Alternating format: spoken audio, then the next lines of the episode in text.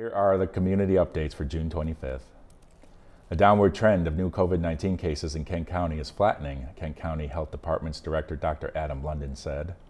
In the Kent County Health Department's video update, London shared the county's latest COVID 19 data, which showed the continued decline of new cases leveling off around June 10th.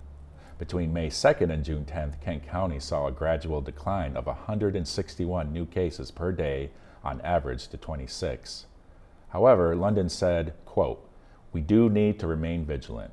We do need to recognize that we're not through with this. It's not through with us either. And we are in a weak position or in a position where this could have a resurgence if we're not careful. To stay on top of reducing the spread of COVID 19 in the area, London encouraged residents to continue practicing physical distancing, wearing face coverings in public, and getting tested if showing symptoms or living in at risk neighborhoods. He also announced a free community testing day on June 29th from 2 to 7 p.m. at LINC UP on Grand Rapids Southeast Side. More free COVID 19 testing locations are listed on the KCHD's website. Curbside pickup of library materials will be available at Grand Rapids Public Library starting Monday. Called GRPL to Go, the new service is part of Phase 2 of the GRPL's reopening plan. The GRPL buildings have been closed to the public since March due to the COVID 19 pandemic. And I got to start this over. Curbside pickup of library materials will be available at Grand Rapids Public Library starting Monday. Called GRPL to Go, the new service is part of Phase 2 of the GRPL's reopening plan. The GRPL buildings have been closed to the public since March due to the COVID 19 pandemic and won't open inside until phase three of its plan, a date not yet determined. GRPL to Go is a contactless service. If residents are in cars, GRPL staff will confirm their names, place items on a table by their parking spots, and let them pick up the items off of the table.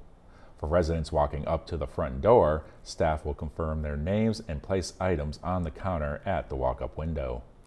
More details about the GRPL to Go service are available on the GRPL's website. Another COVID cancellation added to the list the 2020 Grand Rapids Pride Festival. Held every summer in Grand Rapids since 1988, the Pride Festival celebrates the LGBTQ community, its diversity, and empowerment.